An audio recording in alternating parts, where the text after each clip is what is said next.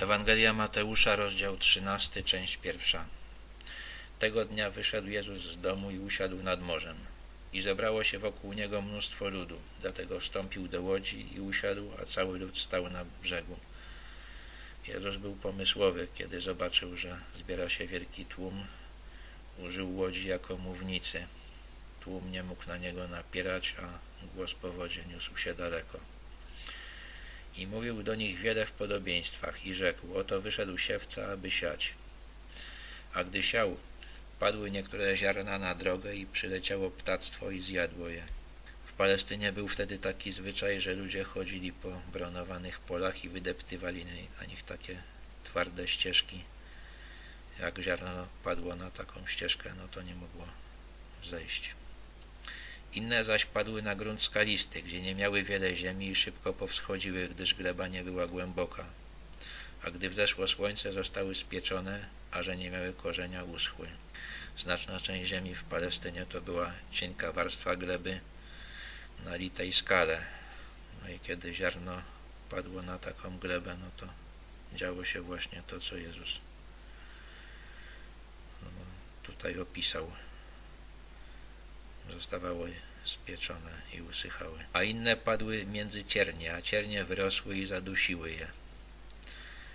Kiedy siało zboże, to jeszcze nie widać było, że w glebie są ciernie. One kiełkowały, dopiero później rosły razem ze zbożem i zaduszały je. Jeszcze inne padły na dobrą ziemię i wydały owoc, jedne stokrotny, drugie sześćdziesięciokrotny, a inne trzydziestokrotny. Kto ma uszy, niechaj słucha. Zdarzało się jednak, że ziemia była dobra i wydawała obfity plon. Jezus chciał, żeby ludzie zdali sobie sprawę, że w rozwoju duchowym jest podobnie jak przy siewie. I przystąpiwszy uczniowie rzekli mu, dlaczego mówisz do nich w podobieństwach? A on odpowiadając rzekł, Wam dane jest znać tajemnicę Królestwa Niebios, ale tamtym nie jest dane. Albowiem temu, kto ma, będzie dane i obfitować będzie, a temu, kto nie ma i to, co ma, będzie odjęte. Dlatego w podobieństwach do nich mówię, bo patrząc nie widzą i słuchając nie słyszą, ani nie rozumieją. Uczniowie rozumieli, że Jezus jest wysłannikiem Boga, że Bóg działa przez Niego, dlatego poszli za nim. Tłumy, które przychodziły, przychodziły dlatego, że Jezus je uzdrawiał, że ciekawie mówił, ale nie wyciągały z tego wniosków. Dlatego Jezus starał się dotrzeć do nich, odwołując się do tych powszechnych doświadczeń. I spełnia się na nich proroctwo Izajasza, który powiada, będziecie stale słuchać, a nie będziecie rozumieli. Będziecie ustawicznie patrzeć, a nie ujrzycie. Albowiem otępiało serce tego ludu. Uszy ich dotknęła głuchota. Oczy swoje przymrużyli, żeby oczami nie widzieli, ani uszami nie słyszeli i sercem nie rozumieli. I nie nawrócili się, a ja, żebym ich nie uleczył. Izajasz zapowiadał, że pomimo wszystkich przepisów przekazanych przez Mojżesza Izrael nie rozpozna czasu, kiedy przyjdzie Mesjasz, nie zrozumie, co się dzieje. I tak się właśnie działo.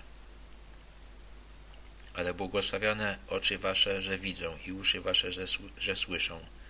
Bo zaprawdę powiadam wam, wielu proroków i sprawiedliwych pragnęło ujrzeć to, co wy widzicie, a nie ujrzeli i usłyszeć, co wy słyszycie, a nie usłyszeli. Uczniowie żyli w szczególnym czasie. Na ich oczach działo się to, o czym mówili prorocy, za czym tęsknili i mogli, i uczniowie mogli brać w tym udział. Dlatego są nazwani błogosławionymi, czyli szczęśliwymi. Wysłuchajcie więc podobieństwa o siewcy. Do każdego, kto słucha słowa o królestwie i nie rozumie, przychodzi zły i porywa to, co zasiano w jego sercu. To jest ten, kto jest posiany na drogę, a posiany na gruncie skalistym to ten, kto słucha słowa i zaraz z radością je przyjmuje. ale nie ma w sobie korzenia, nadto jest niestały i gdy przychodzi ucisk lub prześladowanie dla słowa wnet się gorszy. A posiany między ciernie to ten, który słucha słowa, ale umiłowanie tego świata i łuda bogactwa zaduszają słowo i plonu nie wydaje. A posiany na dobrej ziemi to ten, kto słowa słucha i rozumie. Ten wydaje owoc, jeden stokrotny, drugi sześćdziesięciokrotny, a inny trzydziestokrotny. No wiele pułapek czeka na tego, który chce duchowo wzrastać, ale trzeba mieć tego świadomość i uważać na siebie.